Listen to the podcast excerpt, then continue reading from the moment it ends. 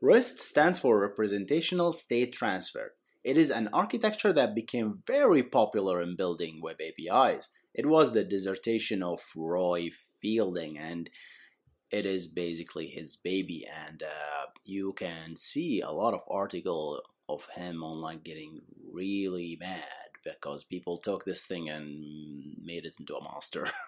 so he's very vocal about what REST API should look like, and he invented the concept of RESTful API, right? So you you see he's uh, he gets mad really quick, and if people does their stuff wrong, and uh, it took me a while to find a REST API that is actually RESTful.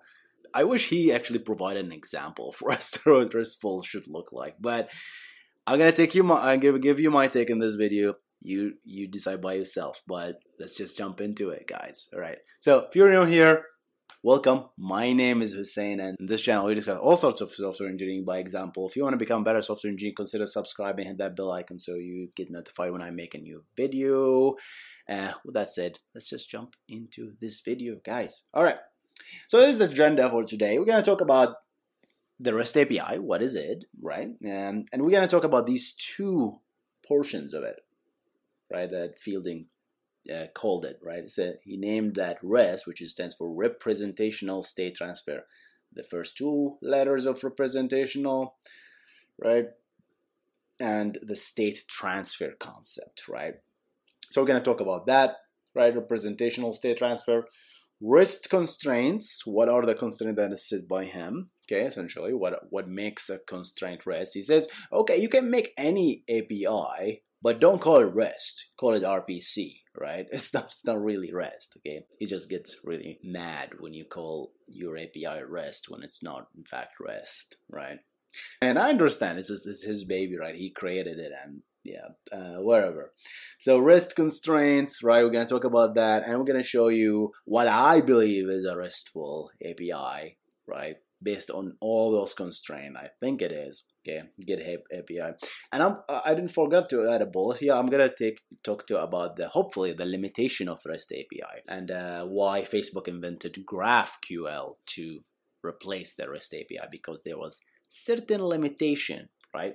I'm not saying that REST API is bad, guys. Don't don't twist my words. But Facebook essentially so there is one piece of the constraint that they didn't like, and they invented a whole new technology called GraphQL that replaces REST essentially. Okay, and there and that's the backend. And there's a lot of adoption. Not saying that it's a replacement. It really depends on your use case. Let's just jump into the video, guys. Okay, representations and state transfer. What what is what that what does that mean? Okay, so when we say representations here is that when you create an API at the backend, okay, that represent a resource, let's say users, okay, you give me those users in a representation. Usually this is JSON, but it could be protocol buff. There's some discussion that this is bad. This breaks one of Fielding's constraint as well because he doesn't like a strongly typed defined user because the moment you strongly type your resources, then it's not REST. It's based on M. But essentially, let's say this is JSON flexible dynamic. But so you get your users on a JSON format, but the back end is essentially could be stored in any format. Could be it could be a CSV file, obviously not. Could be a Postgres database and a table. Could be a MongoDB uh, collection, right? Could be anything, right? But the user, the trick here is your representation. You change the representation of a resource, right? It is decoupled of whatever the storage mechanism or that actual resource is. You change the representation into JSON, XML, anything else, okay? Essentially. And uh, uh you host it on the HTTP, right? So it's HTTP protocol. So that's essentially what the rest is. The second, but that's the first part of the representation. So any resource is a representation of the back end, whatever that is. Okay, users is maybe it's a bunch of tables or rows. There's a join, but when the user sees or the consumer of this sees, it's a series of a representation of that thing. Okay, so it's a JSON document. We're gonna talk about that. State transfer. We talk about the concept of stateless and stateful. I'm gonna reference the video here because, but in a nutshell, the server, the REST API should not store any state on the server application. It can store states on some other services like databases. That's okay. But don't store information in memory and rely on it being there. So, what does that mean? That means that the client is owning that state. Okay, I'm gonna give you a quick story that happened to me here. I don't know if everybody will relate to that. But when I first came to the States in 2015, I came on an H 1B visa, okay? And uh, for some reason, I had to go to the DMV every three months to renew my driving license because stupid rules, okay? So I had, now I have a green card, so yeah, I'm good now. but when I had to go to the DMV and dri- drive, I had to bring, okay, all my documents with me every single time, okay? Because that operator that I, I go, usually go to is different, okay? Right? So I bring all my stuff with me and they look me up and they reissue me a new driving license, okay?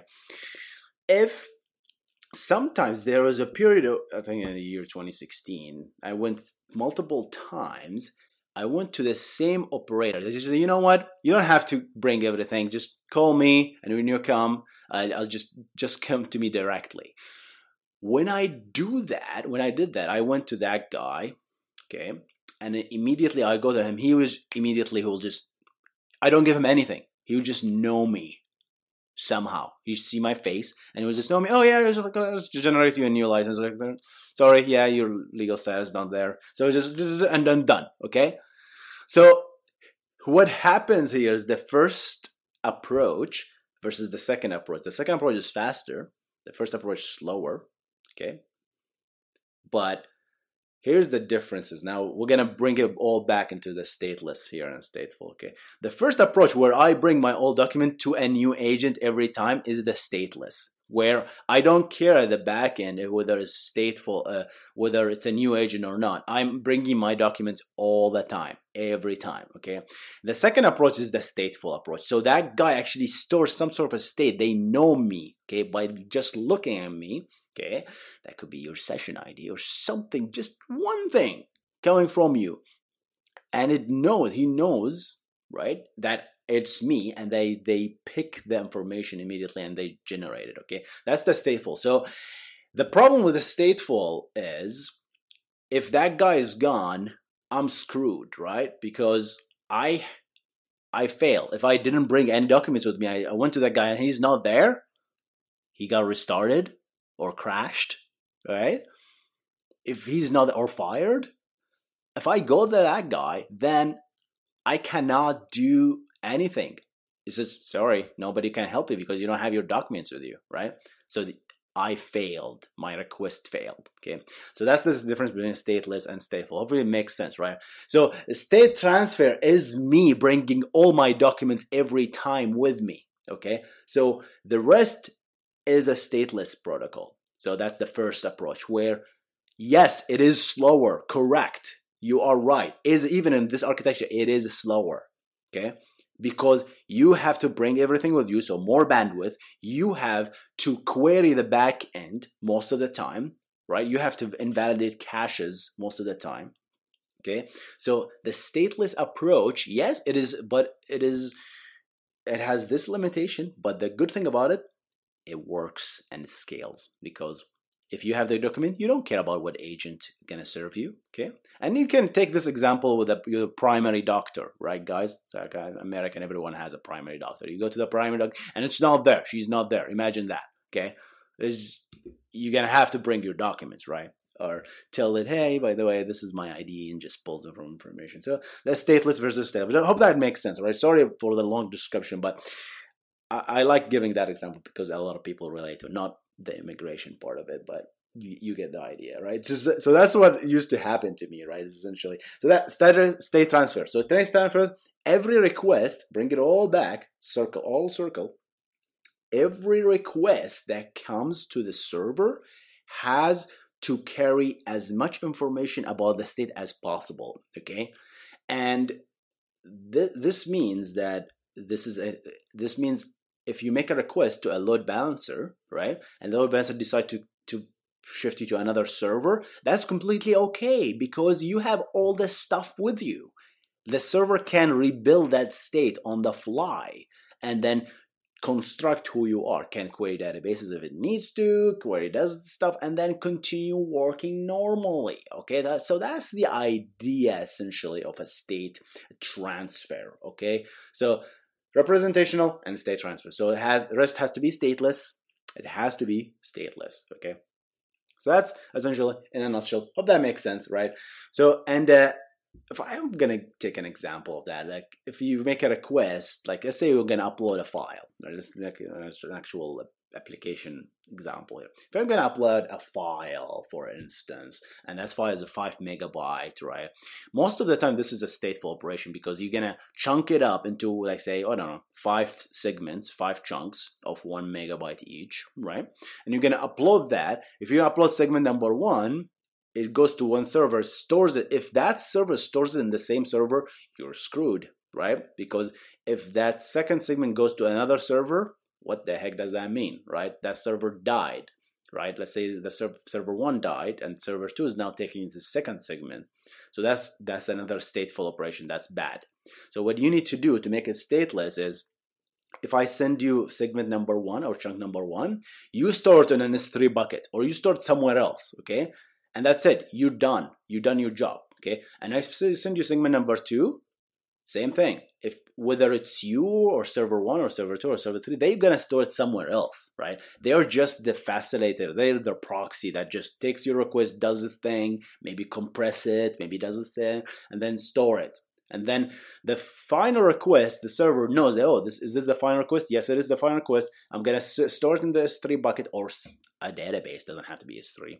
And then once you do that, it will assemble all of that stuff and and create the whole file and then return the to the user that's success. That's an example of a stateless operation as well. Okay, so you can always build stateful, stateless. There is advantage, disadvantage. I talked about the video here. Go watch it if you're interested. Let's talk about the constraint and then jump into an example, guys. All right.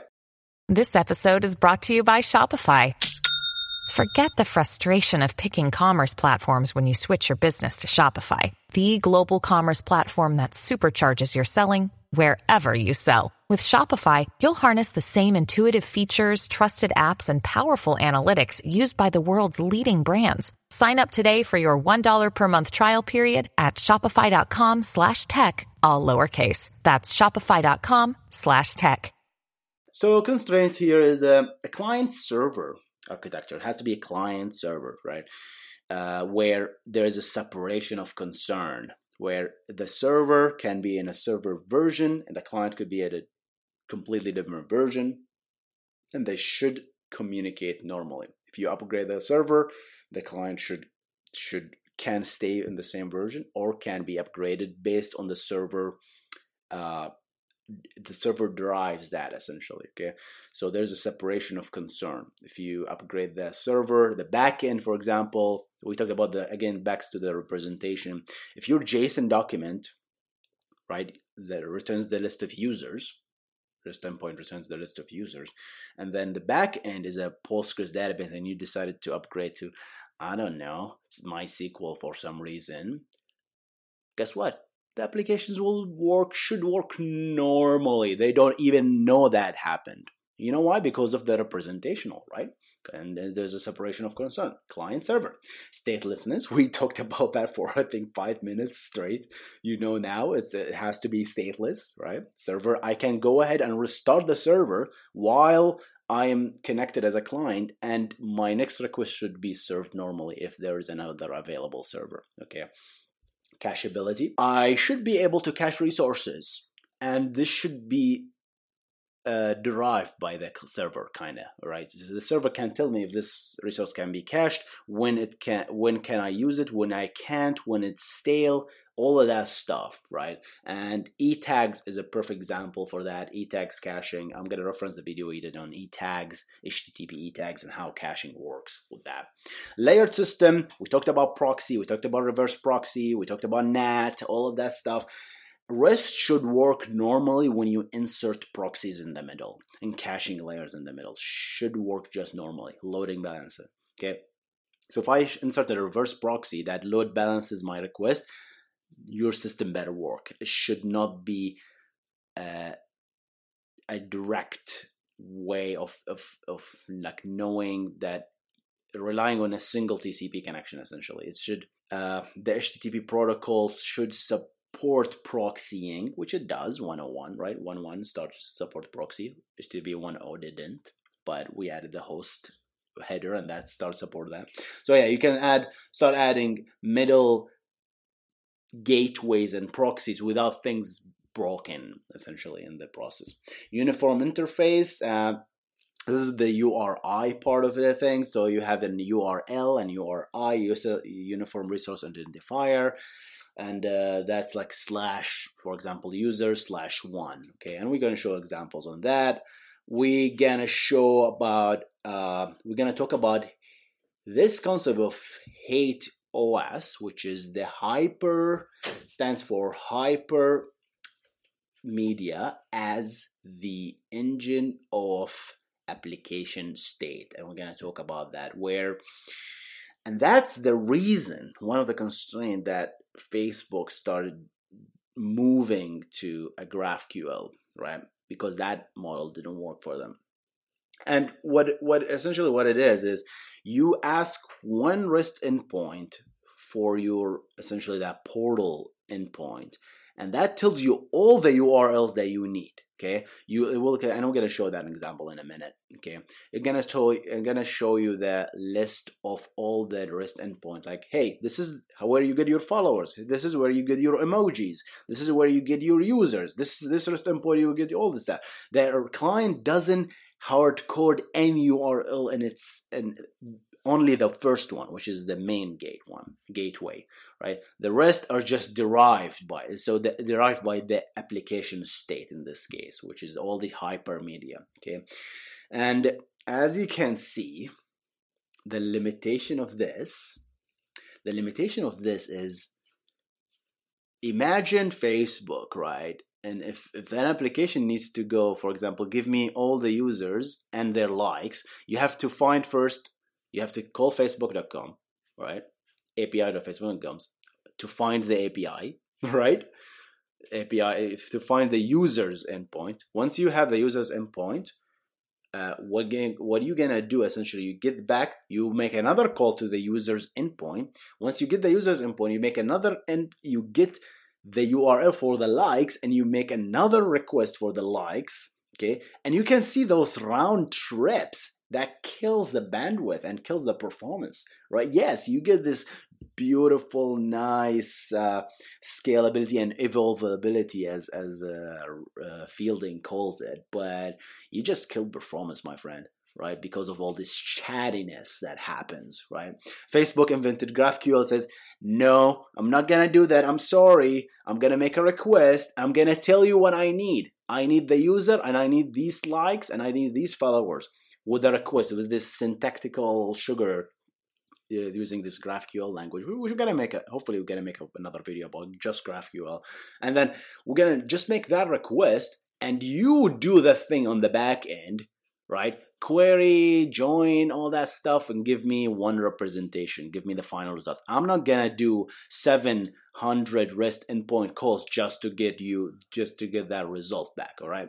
All right, let's just show some examples, guys. All right, guys, so we're to show you how REST API works here as an example. And I don't want you to install anything on your machine. You can do this right now on your laptop, okay? You can do that on any machine. You can go to a library and do this, what I'm to tell you, without installing a single app right? You can call this and, and navigate, call JavaScript code right now. And all you need is a browser. Chrome or Firefox will work. I'm using Chrome and let's show some REST API, guys. Okay, here's what I'm gonna do. Go to a Chrome and then click on this button, burger, tools. I think it's called a burger button for some reason. And then call to developer tools. Once you have developer tools, let's expand it here because we're gonna write code. Click on console this is your code, guys. We can write code here. We can write console.log hello, right? Less boring, okay? You can just print stuff. So here's what I want to do. I want to make a request to the, I'll show you just the REST API of the GitHub API essentially. And I'm going to show you the HATEOAS or I'm not I'm not sure if I'm pronouncing it correctly. That that uh, that application engine that we talked about, right? But here's an, uh, the REST API, right? So I'm gonna do a fetch request here against HTTPS api.github.com. That's the only thing you need to remember, okay? And then when you get the result back, you're expecting JSON, okay? So I'm gonna do that. JSON, a.json, give me back the JSON, and then just then console.log. So if you're wondering what then and fetch uh, is actually, what you want to do is essentially just go to this video that I'm gonna reference here and then check out that check out that video okay guys uh, I, I talked about fetch API and all that stuff I'm gonna reference it here all right so if I make that request look at that guys I just got back a result and guess what it is a list of all the other API URLs that you need to do okay that you need to access that's how REST API should look like Okay, you, you access one endpoint and it tells you where to go next, right? You can access everything. I'm interested in this URL, user URL. Okay, so I'm gonna go ahead and copy it. Usually, your application will just drive already, print it, or do something with it. But here's what we're gonna do. I'm going to make a request to that. And instead of user here, this is where you put your actual username or any username. I'm gonna put my username here. Okay, and then do the same thing. A a to JSON and just print it. Don't do anything fancy with it, just print it. Show you the REST endpoint. Okay, look at that. That's me, right? This is your bio software engineer, author, YouTuber, and gamer. Yes, I like video games. I just like third person kind of uh, view of games like Bloodborne, Dark Souls, action gamers. I like God of War. I like Red Dead Redemption. These kind of games. I'm not. I'm not good in Fortnite on all these first-person shooter games like Call of Duty. I'm bad at those. But yeah, so when we get this, that's a fancy thing. So I want what I want to get next is my followers list. Okay, and guess what? That's another URL. You can just get that and then make a request to that and get you the followers URL. And you can see that there will be chatting. If you were just interested in my followers, you will have to do all these hoops to jump through all of that stuff just to get me through that. Okay, so it will be a little bit more work for you just to get it. So let's get my followers. How do I get my followers? Okay, once I get that uh, REST endpoint, I can do fetch, then let's paste this, right? And then do then a a dot json and then then console.log just print it. Just print it for me okay? What are my followers? Who is my followers? Look at that. All my followers.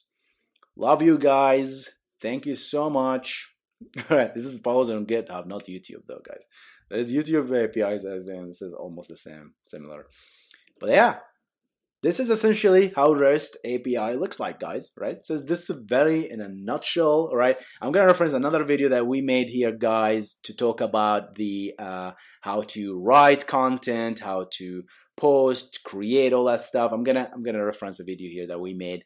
It's it's basically how uh, we we have a Postgres database and then we build a REST API to to be, essentially build a to do list. So if you're interested in that, I'm gonna reference that video. With that said, guys, hope you enjoyed this content. All right, guys, hope you enjoyed this video. So let's get ahead and do some summary. All right, guys, summary. All right, what are we gonna do?